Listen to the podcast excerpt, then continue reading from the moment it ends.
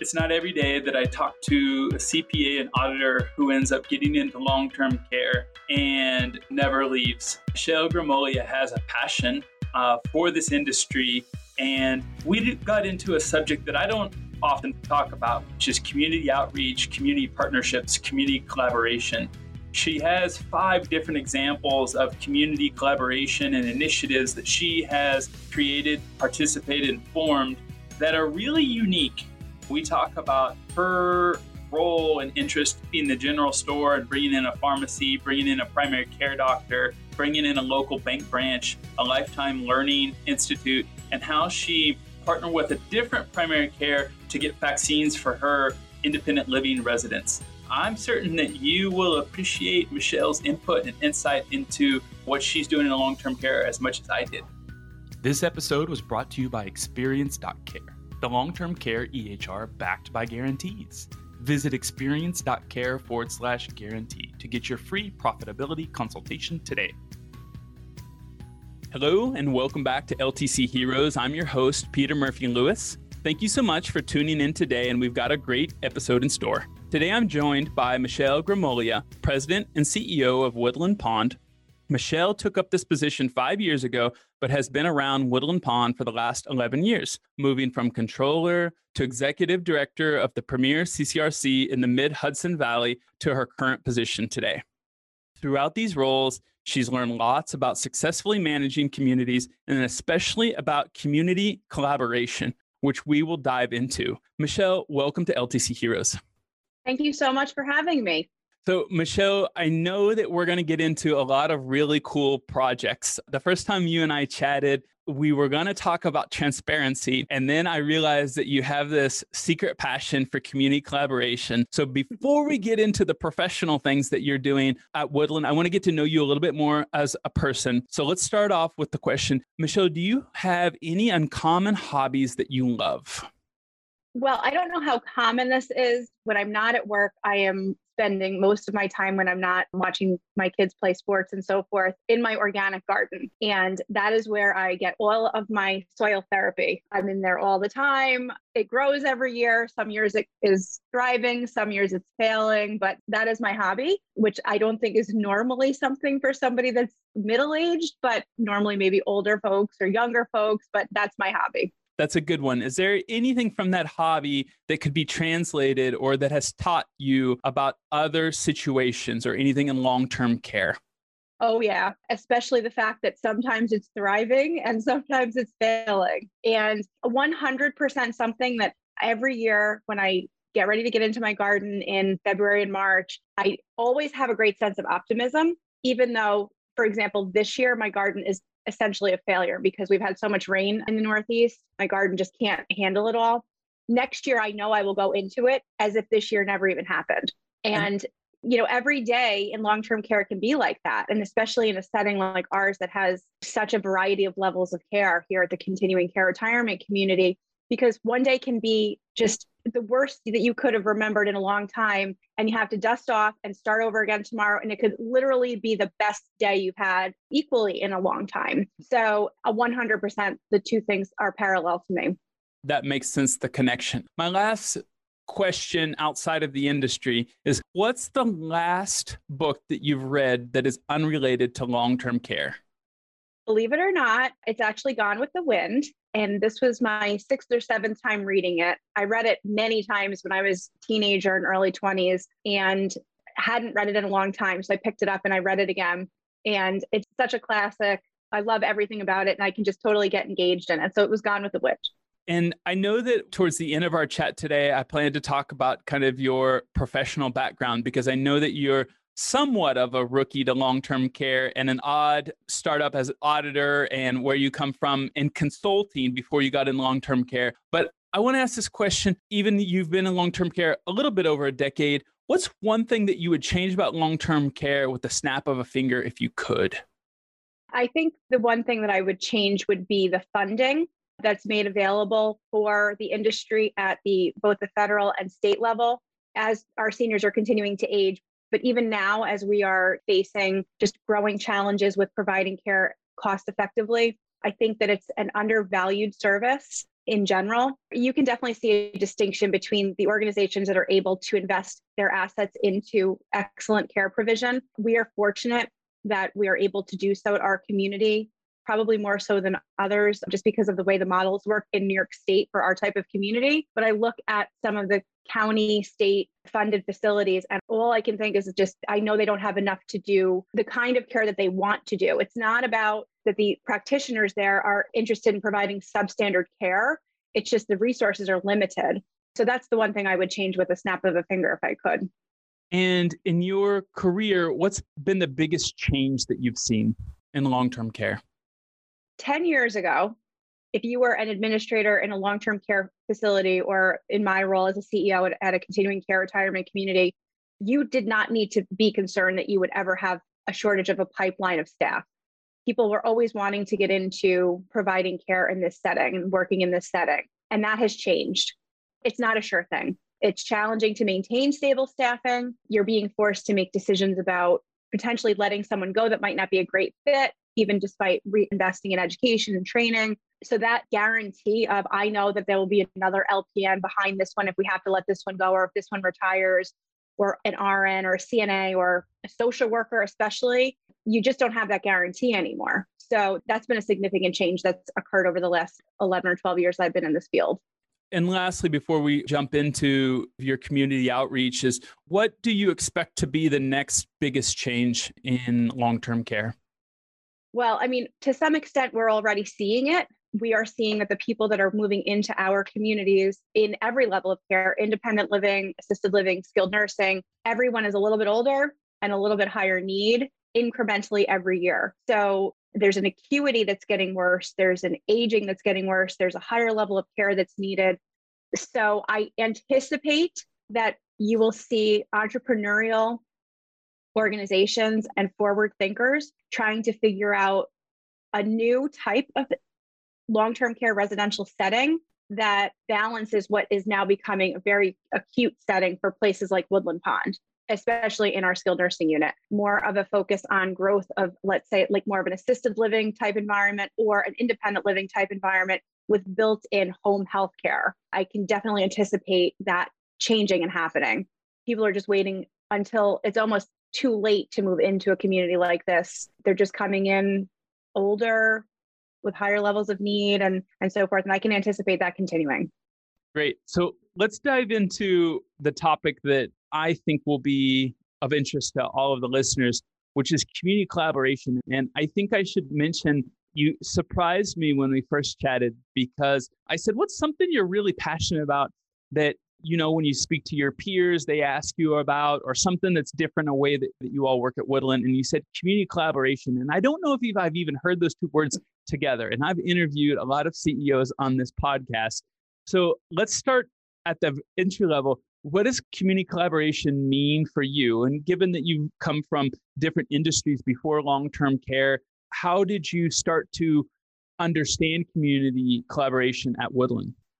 So, when I refer to community collaboration or if I think about how Woodland Pond integrates with our community and what that means to me, it forces the recognition that Woodland Pond is the second largest organization in our town, the largest of which is a college campus for the state University of New York here in New Paltz. And that has, you know, sort of a more transient type population, but we're the largest employer. We probably have among the highest gross revenues and, and expenditures in a given period of time. We're a resource consumer when it comes to water and sewer and emergency response resources. And so it's always been very important to me that we develop relationships with the leaders and the organizations right here in our actual town, but also in our county and in our region of the Hudson Valley, because we are an impactful organization. So at no time do we ever want to be seen as any kind of a parasitic organization. I want it to be quite the opposite. So it's a symbiotic relationship between Woodland Pond and the community as a whole, beyond just providing care to the, the seniors in our area. And you have been at Woodland Pond since its inception, since its construction, correct? Yes. Yep. So, how many years in did you start to realize that the community collaboration was going to be critical or critical to your leadership? Was it something innate with you that you had from your previous professional career?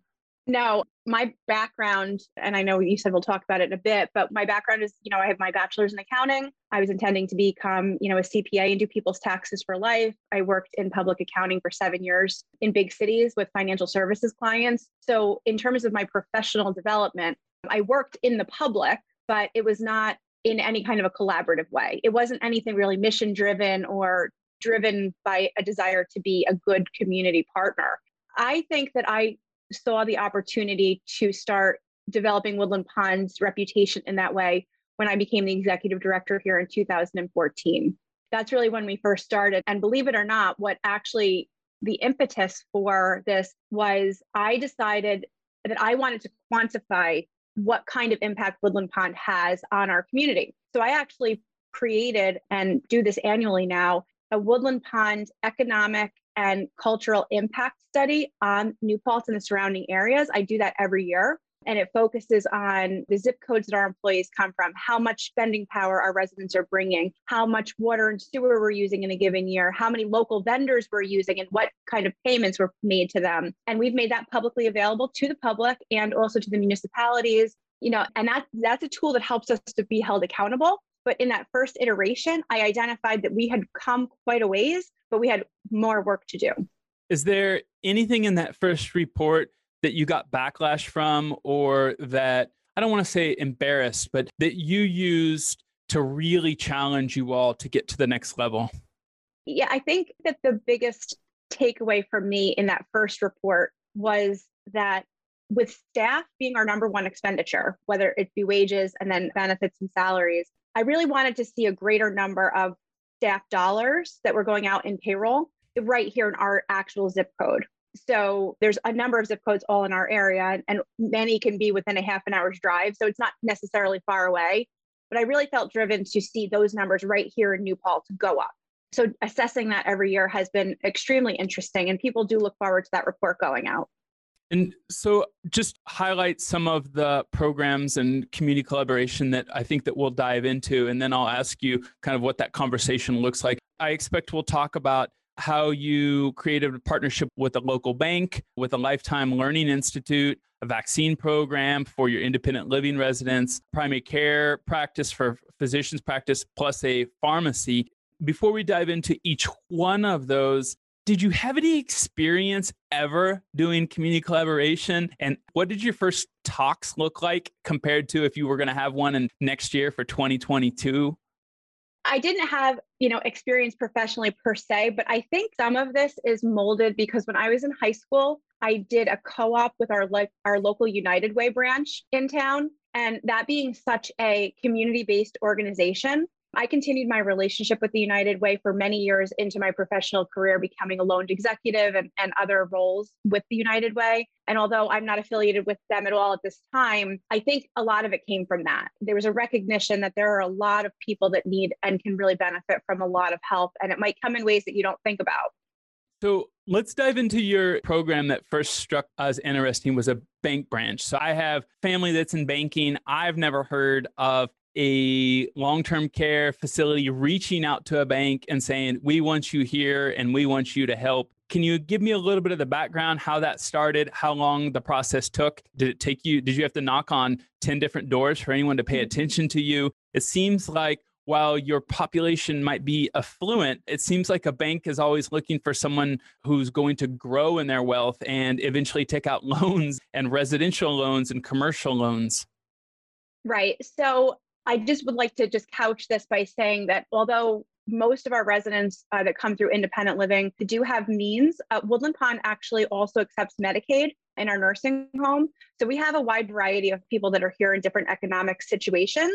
And also, our staff are huge consumers of the bank. But to just speak about that relationship. So, we're actually on our second banking partner. We had been with our first for just about 12 years. And strategically it was just both of us decided it was time to probably go separate ways so in looking for the replacement bank this time around just to give you a picture of what we're talking about this is a in our community center full complete with the roll down doors and security there's a vestibule with an atm in it that's accessible with an atm card and then there's the roll down doors and then there's a teller's room where they have a safe you know only accessible by bank staff and then a teller seating we, we're striving to bring banking services into the community. So I had actually been chatting with an acquaintance of mine from where I live, and she's a banking professional with a, a mid-sized bank here in our area. I think they have five or six branches. And we were chatting about the changing needs of the, the residents and the banking industry. And essentially what that ended up turning into was we put out a request to five banks one of which was our big commercial bank m&t and then four regional banks. So just local bank branches here in the hudson valley that might have a couple of branches. I think one was publicly held but the rest were just locally owned longtime businesses. And all five were given an opportunity to respond to the RFP. And ultimately, we selected the bank that we did. And they actually are slated, they're doing all their construction work now, but they're slated to open their branch in a week or two.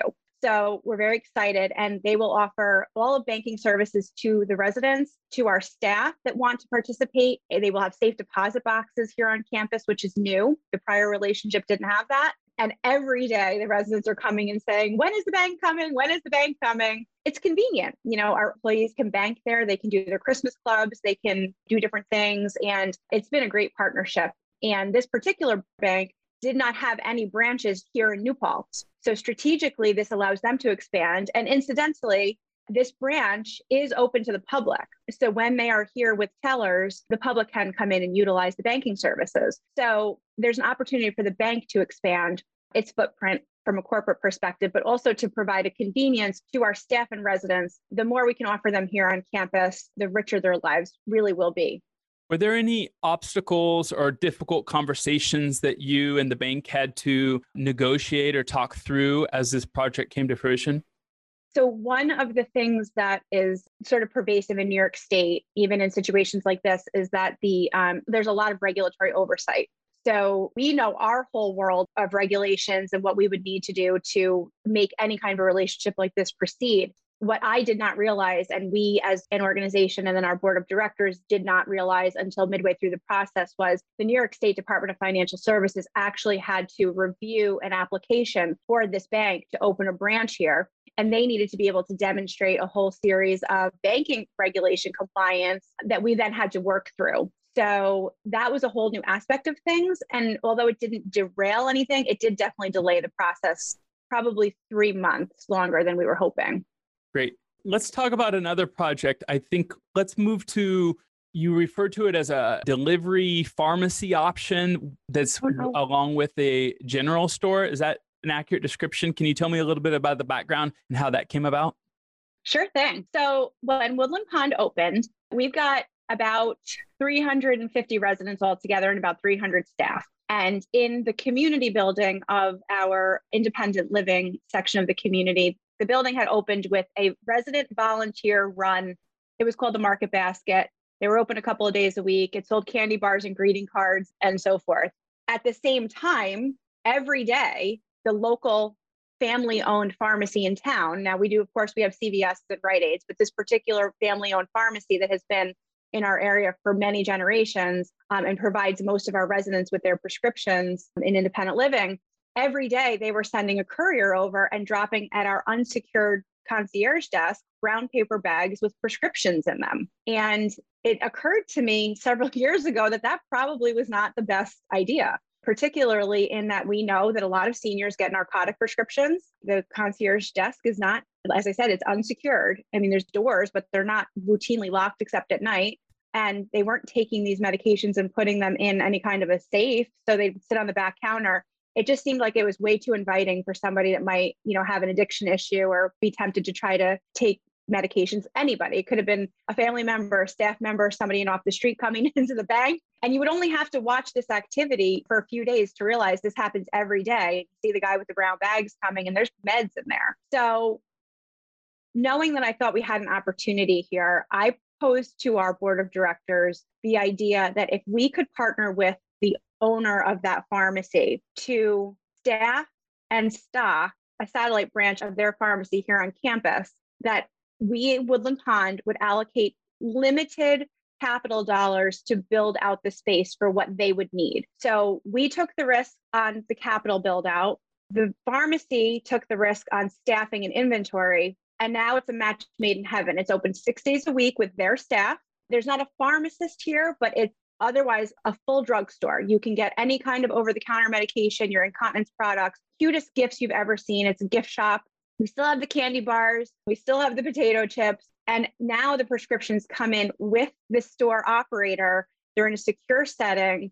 They come pick things up every day. And to tell you that this particular pharmacy is unbelievable customer service, our residents can call or come down and ask the woman that runs the store most of the days, I'm really looking for this product or this flavor of this medication or whatever. The next day, she's carting in the stuff from the main store. They're just unbelievably accommodating. And it's just been such a win win. Were there any hiccups in the negotiation or the build out or in the opening?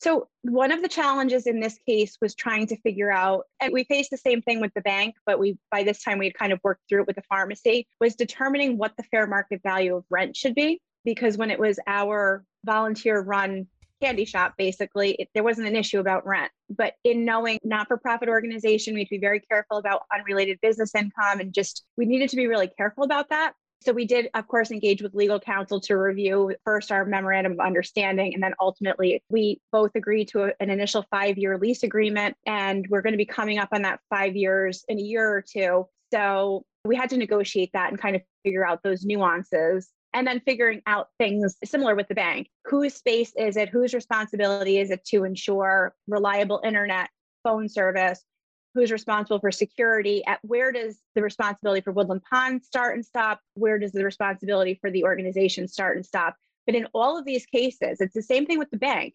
They're providing the staff they're providing the equipment and so forth. So it's real we're just providing the space. So it's a sharing of responsibility and i think that just talks to the collaborative part of these relationships.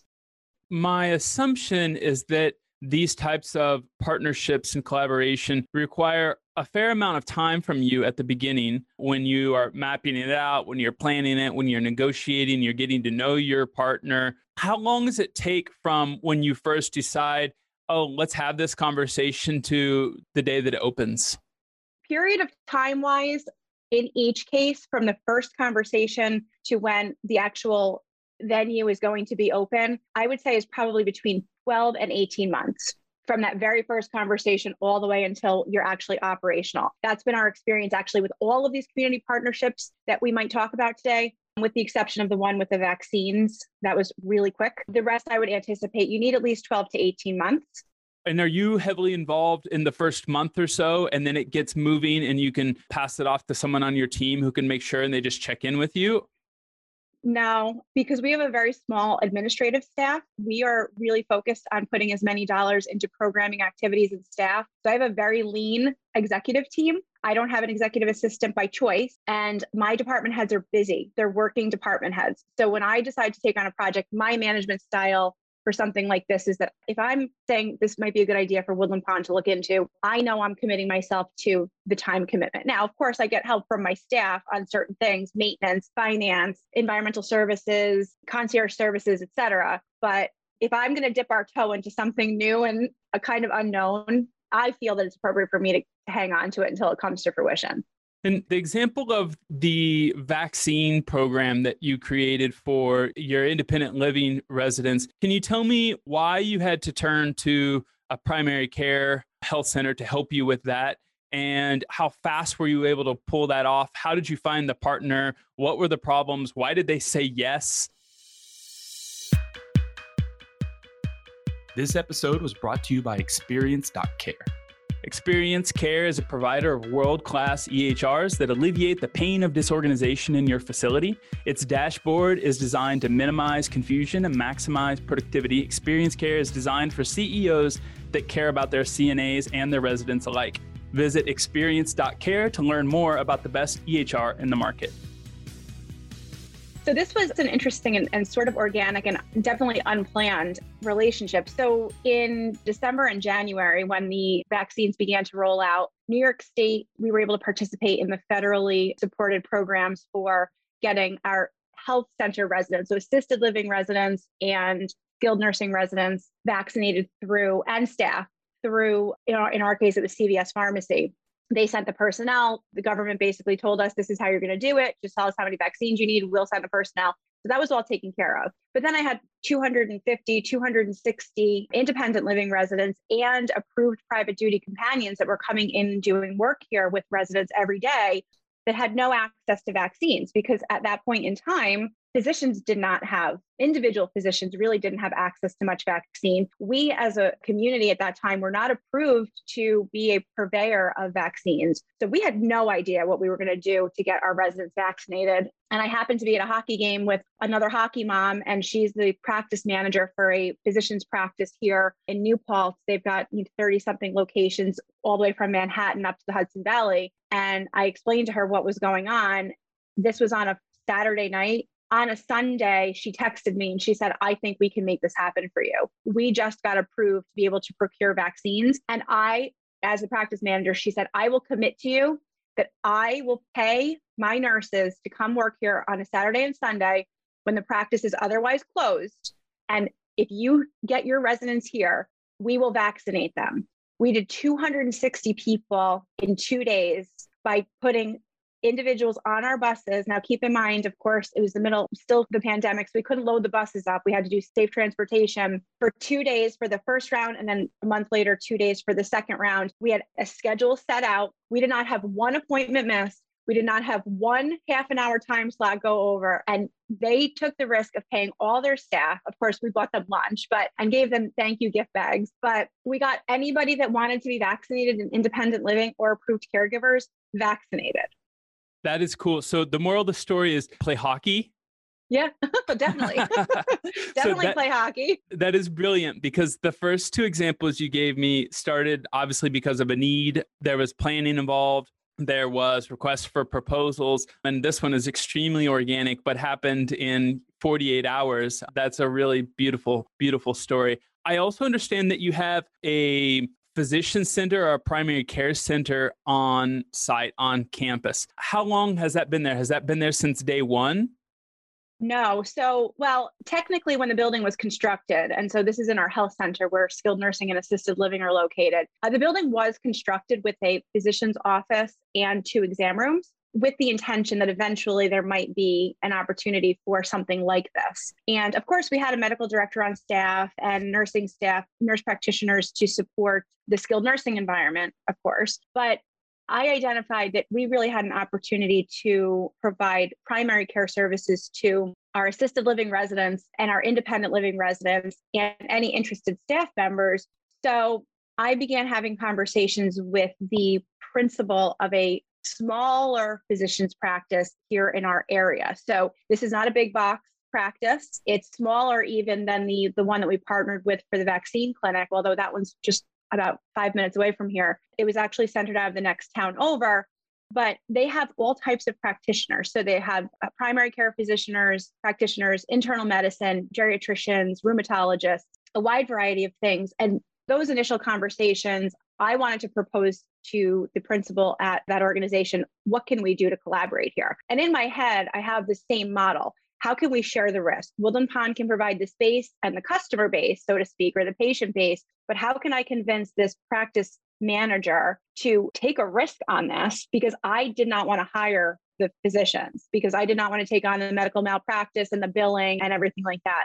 So, how can I convince somebody that's never done anything like this before and has no other existing partnership with Woodland Pond to be willing to take the risk on this? So, this one definitely took closer to the 18 to 24 months timeframe to establish. But ultimately, what it ended up being is this physician practice employs an MD and a nurse practitioner, and several days per week, they utilize the exam space that we provide them we hired an LPN to support their physician practice. So the LPN is on our books. She also does our employee health because, as I said, we try to keep our staff lean where we can.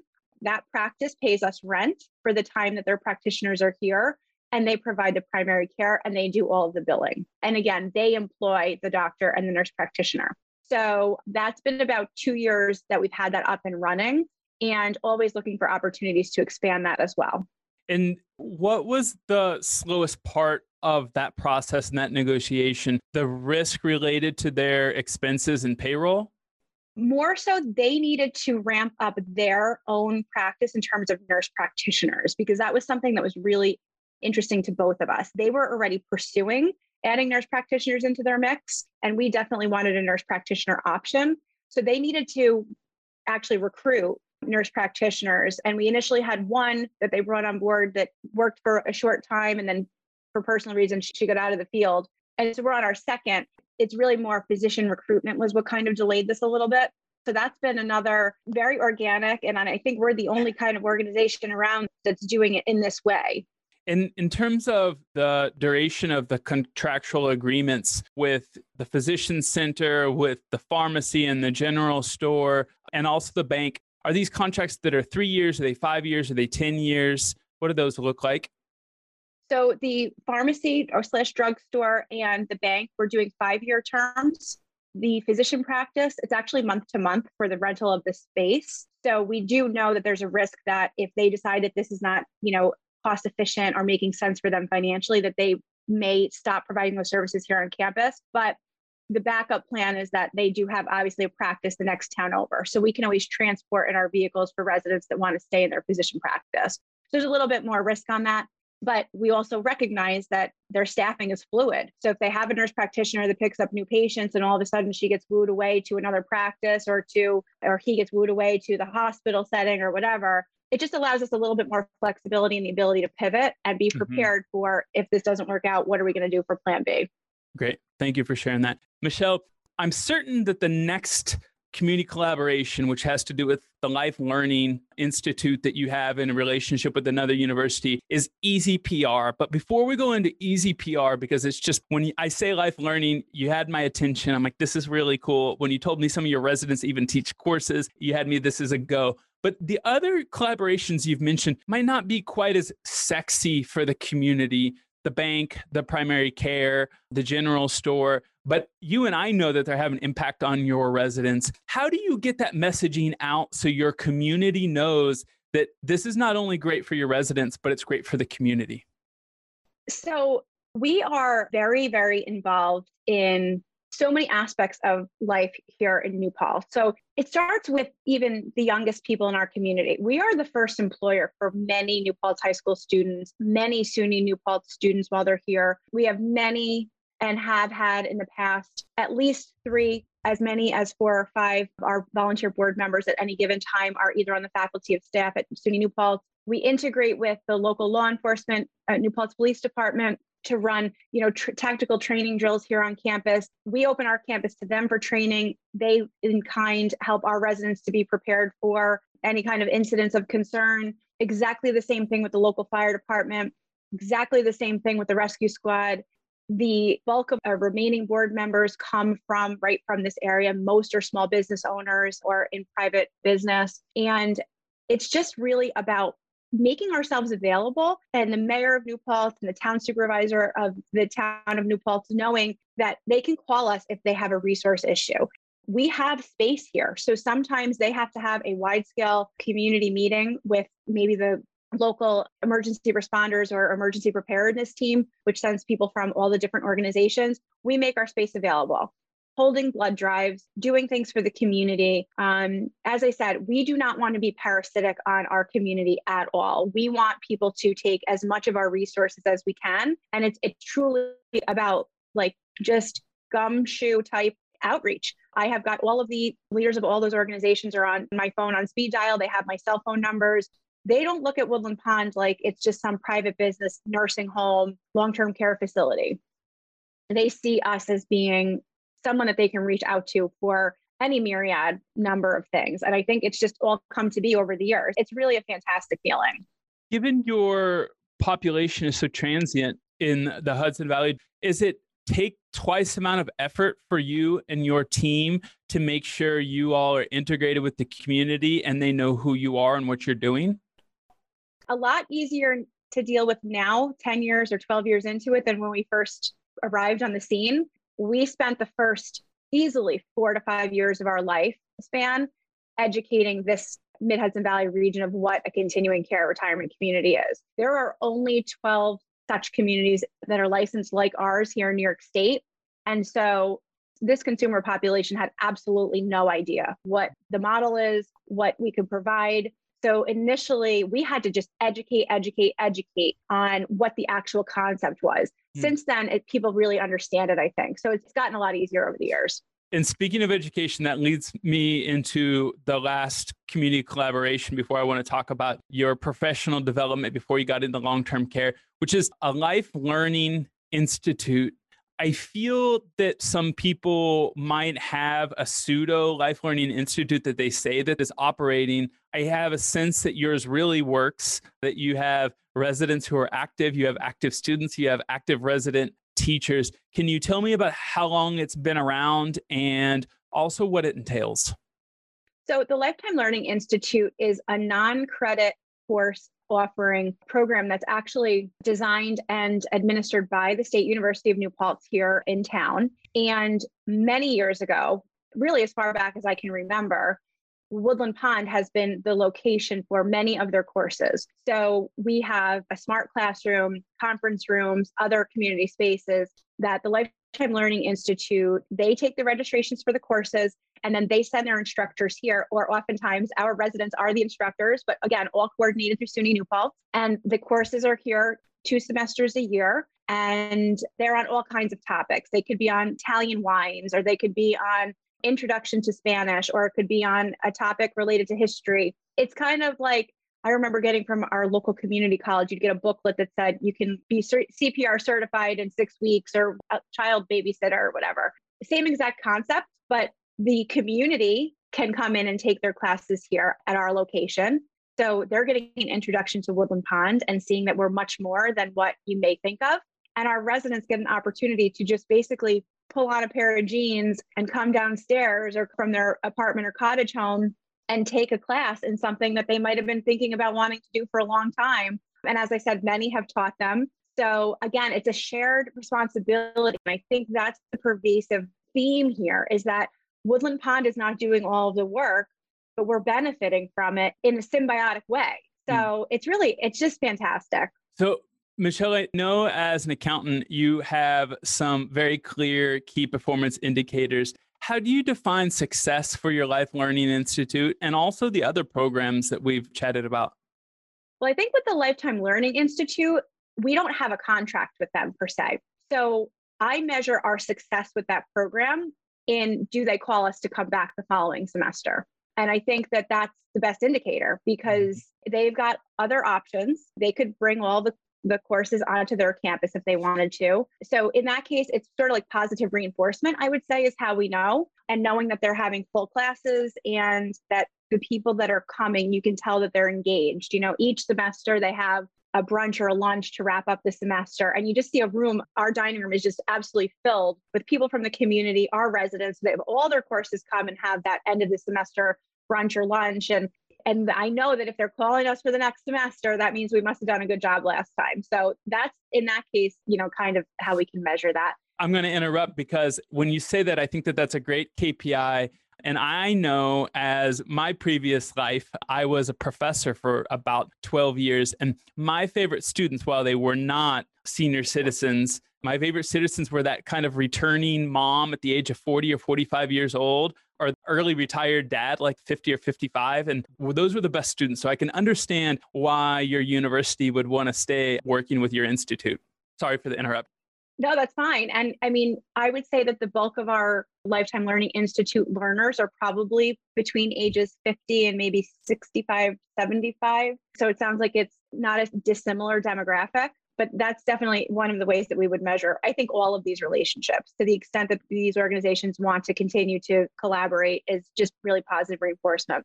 And so, lastly, Michelle, to wrap things up to tie yourself to long term care. How did you get into long term care? So, as I said, I had graduated with a vision that I was going to be a CPA and, you know, do people's taxes for life. And so I was in public accounting for seven years. I worked in Boston and then in Albany, New York here and did that for seven years. The money was amazing. The workload was horrendous, but normally people do three years and then they're out. And I was proud of myself to getting to seven. But once I got to seven, I knew that this was not what I wanted to do for the rest of my life. And as I tell people at new employee orientation here, if you don't know anything about auditing, it's exactly what it sounds like. And you're spending your day just checking other people's work all day long. And it just wasn't appealing to me. So I ended up, my husband and I had gotten married and we had a, a, baby. And while I was on maternity leave, I was looking for some other opportunities. And it turned out that the healthcare organization that was our original sponsor was building the CCRC. And when I was an auditor, I had a CCRC clients. So I knew the CCRC financial model, which is extremely unique in terms of the you know declining balances and the contracts and all that kind of stuff. And i applied for the position and the cfo at the time said i've never met anybody that even has heard of a ccrc so he said i don't know how, exactly how i'm going to use you but i'm bringing you on. And from that point on i was involved in the construction side budgeting and was here the day that we opened the doors so that's how i ended up getting involved and it is just such a dream i can't la- imagine being in another field and you've lasted longer than you did as an accountant and auditor what was the biggest sure shock did. for you that first year or the first couple months? It took us some time to get our feet under us. We actually opened in 2009 when the housing market was totally imploded. And it was expected that we were supposed to probably be able to fill in maybe 24 months. It ended up taking us five years. So those first five years were challenging because we just, we weren't full. Mm. Um, so we're trying to provide all of the services that we are so committed to doing, but without the full revenue coming in. So those first five years were challenging. And that's when I was in the financial role here at the community. And I think once I became the executive director and then subsequently the CEO, once we separated from our healthcare uh, parent company, so we're standalone now. I think the most astounding thing to me is that when I tell you that this is a dream job and I love my job every day, that astounds me. I would have never expected to love being in senior living. It is such a rewarding, but so challenging, such a challenging job, but it's so rewarding. And I think that is what surprised me the most. I kind of expected that I would go to work, collect a paycheck like I did when I was an auditor, be proficient at it because I knew some of the business, but I never expected this to fill up my life in the way that it has. Hmm. And the next question is kind of an, an odd one, but if your ownership came to you and said, we need to cut back on your hours. And you said, well, I'll do this hour for free because it's what I love most. What does that hour in your week consist of? The times that I don't have something on my schedule and a resident knocks on the door and says, Can I come in and have a visit? And I have no idea what it's about. And we end up talking for an hour about whatever's on their mind, whatever's on my mind. And it always ends with a hug. And the hug is not because it's my thing it's because we both feel like a hug is in order. Hmm. And I would give a million of those hours with the hugs at the end for free. And so, as you can imagine, COVID was very challenging because our residents have come to expect those hugs. And so do I. And I need them. And so do the residents. And we couldn't do it during COVID. So now everybody's excited. You know, we have almost 100% vaccination rate among residents. And so there's a lot more hugging going on, but it would definitely be those hours that end with the hugs. I know this isn't a visual medium, this is a podcast, but hearing you say that makes my eyes water up and tear up. That inspires me. And I also love working in this industry. If this is kind of the last question that I'm going to ask you before we start to close up, and it's we've really, really covered some really cool community collaboration projects. If you were to be a keynote speaker on community collaboration or write up a manual for whoever's to follow you in, in your footsteps, what are the two or three or four things that are most important to get at the high level and get them right to make it successful the way that you have at Woodland Pond? I would say that the the number one thing that you can do to make this successful is to engage all of the stakeholders at every step in the process. Not necessarily giving them voting powers or, or authority over the process itself, but notifying of what's going on. It really talks to the transparency of things. And like any other society, like any other community, rumors can run rampant in CCRCs, and they do. So, as you go through any type of a collaboration like this, especially if it's something that's new, I would say disclose, disclose, disclose. Let people ask their questions. Be transparent with anything that you can, even if it's not the best news, unless it's obviously confidential or there could be a legal issue but be prepared to discuss your decision making process, why you've come to the conclusion that you have. I would say you need to be prepared to be an open book about it. And that will make your process at the end of the day the most likely to be successful. You need to allow time for you know the development of the relationship and obviously get board buy-in from your volunteer board of directors or your paid board of directors whichever you have or your owners. In our case there are no owners. But really that communication of the process letting people feel like they have a voice in in asking questions or expressing challenges allowing for the process to go through and having buy-in from the board of directors. Thank you so much. Michelle, to wrap things up, I know that there's some listeners who are going to want to reach out to you and ask you for some tips and pick your brain on what you're doing so well at Woodland Pond. Where's the best place for listeners to find you online? Well, I have a bio on our website, so I can give you my website and you can link that to there. But really, my favorite way to connect with people is actually my email address. I do give it out freely and um, I'm always available to people. I always feel like we shouldn't be in competition. We should be raising the industry up together. And obviously, as you can hear, once I get going on this stuff, I could talk for a long time. So it's always best for people to just reach out to me directly and I'll connect with them. So I can give you my email address. Great. I'll put those in the show notes. Thank you, Michelle, Thanks. for joining LTC Heroes. And I look forward to connecting with you and staying in touch with you in the future. Thanks so much. It's been great to talk today. Visit ltcheroes.com to join our Facebook group for nurses and our exclusive LinkedIn group for LTC owners. Visit ltcheroes.com for your exclusive access today. This episode was brought to you by Experience.care, the long term care EHR backed by guarantees. Visit experience.care forward slash guarantee to get your free profitability consultation today.